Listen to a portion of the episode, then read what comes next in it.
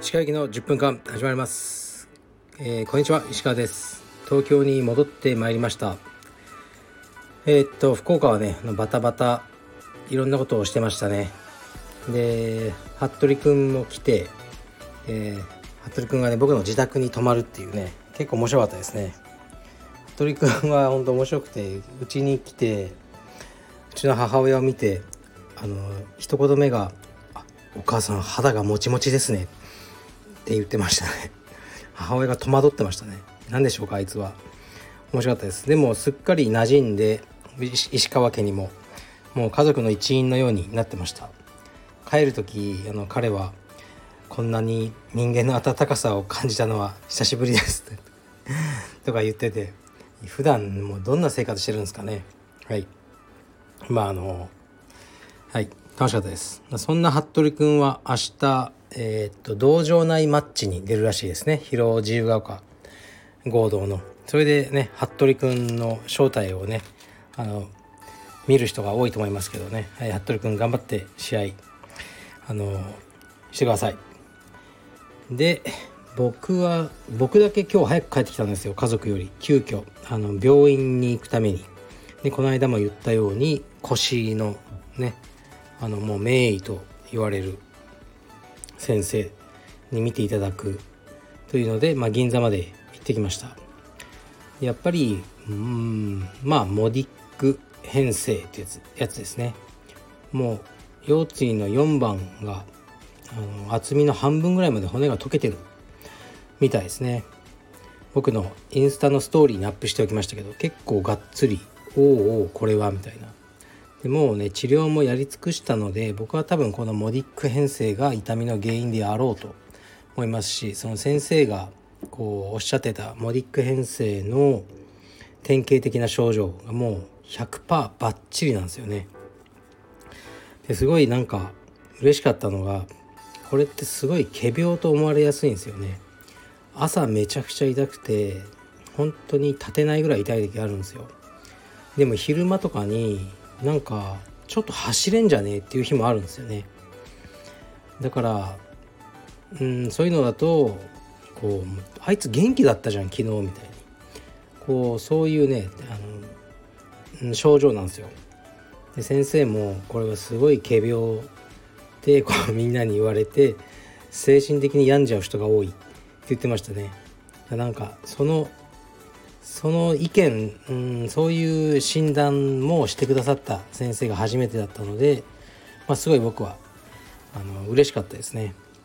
でとりあえずね2ヶ月間は結構強めの抗生物質を飲む。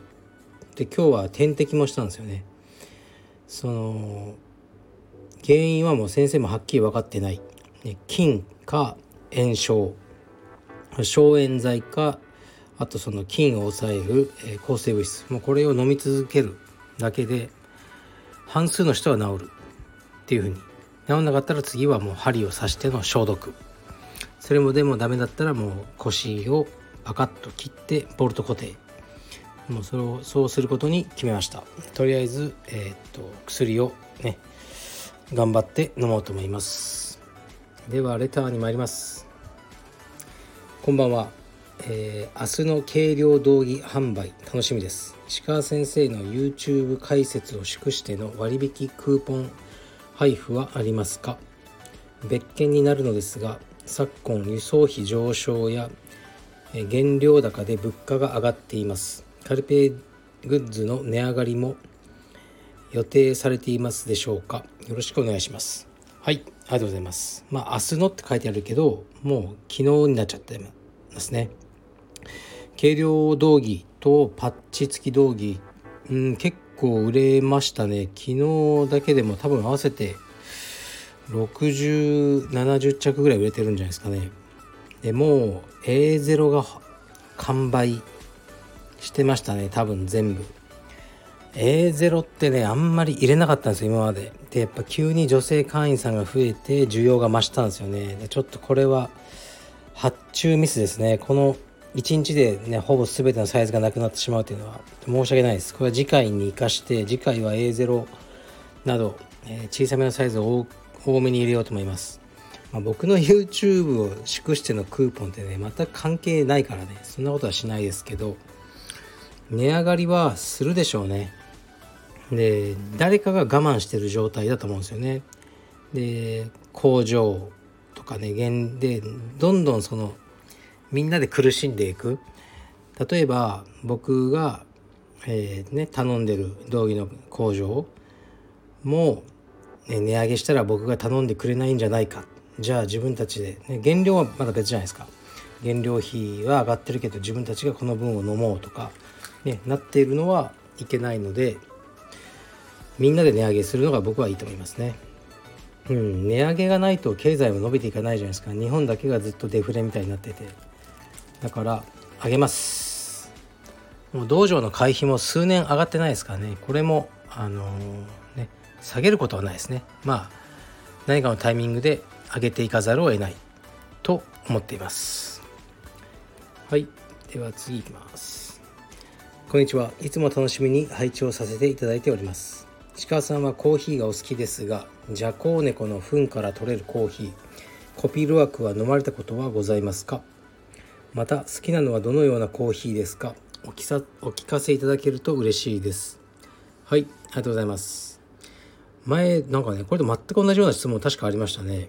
こんなマニアックな質問。コピールワークありますね。インドネシアかなんかの。うんでもほとんど偽物らしいから僕が飲んだやつが本物本物か偽物か分かんないですがまあ特に何とも思わなかったですね。で好きなコーヒーは朝入りのやつですね。南米系のやつの朝入り。まあそこまではしかも分かんないですね。あとはそんなにあのめちゃくちゃこだわってるわけじゃないです、まあ、僕が好きなのは清澄白河のアライズコーヒーのドミニカというのが一番好きですかね。あとはこの間行ってきた沖縄のセラードコーヒーの朝入りの、えーと、ガテマラとかも相当美味しいと思ってあの、ね、取り寄せて飲んでます。はい。あでもねコーヒーをね一切やめたら腰痛が治ったとかそういう説もねあるんすよね。うーん。まあでもやめらんないかなコーヒーは。ちょっとねちょっと考えて減らそうとは思ってますね。はい。次いきます。えー、カルペディエム疲労道場のマット部分の面積はどのくらいでしょうか？はい。えっとね正確には知らないですね。で多分その道場全体が110坪。ん？かいや違うもっと。いやそんぐらいかな。110坪ぐらいだと思うんですよ。だから多分マットは60坪ぐらいあるんじゃないですかね。はい。すいません。この詳しい数字はね疲労の人に聞いてください。えー、っと最後いきます。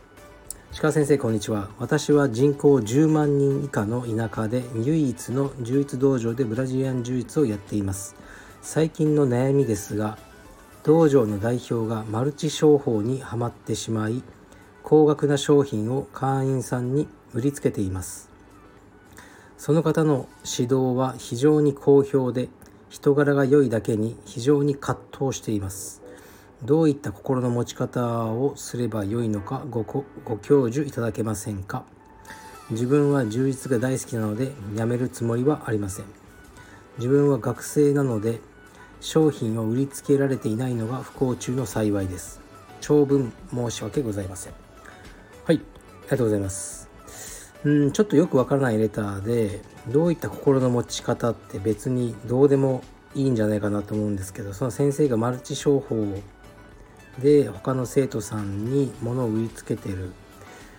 それをどういった心の持ち方うん別に無視して充実が好きなら充実だけやればいいんじゃないですかね。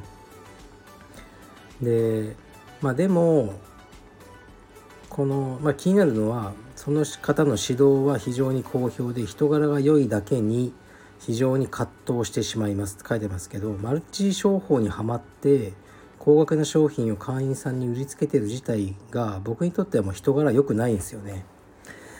だから 僕はなしですよねこういう人は。気持ち悪いでもうなんかあんまり近寄りたくないなって思っちゃうんですけど。うんだそこ割り切って充実はねここしかないからってやるしかないんじゃないですかね。何を悩んでるんでしょうか。それかもうね人柄は良いだけにって書いてるからそのこの方はその人柄とマルチ商法を切り離して考えられるマインドの持ち主だと思うんですよね。僕は切り離せないんですよ。だからあのやめると思いますけど切り離せるなら切り離して道場のね練習だけすればいいんじゃないでしょうかね。まあこういうことを書かれてる時点で道場主としてはもうアウト中のアウトですけどね僕にとっては。うん。その学生ね学生なのでその学生風情にもうこうねなんかいろんなこと心配されてるっていうねもう終わりです。こういう人は。はい。厳しいですが僕の意見でした。失礼します。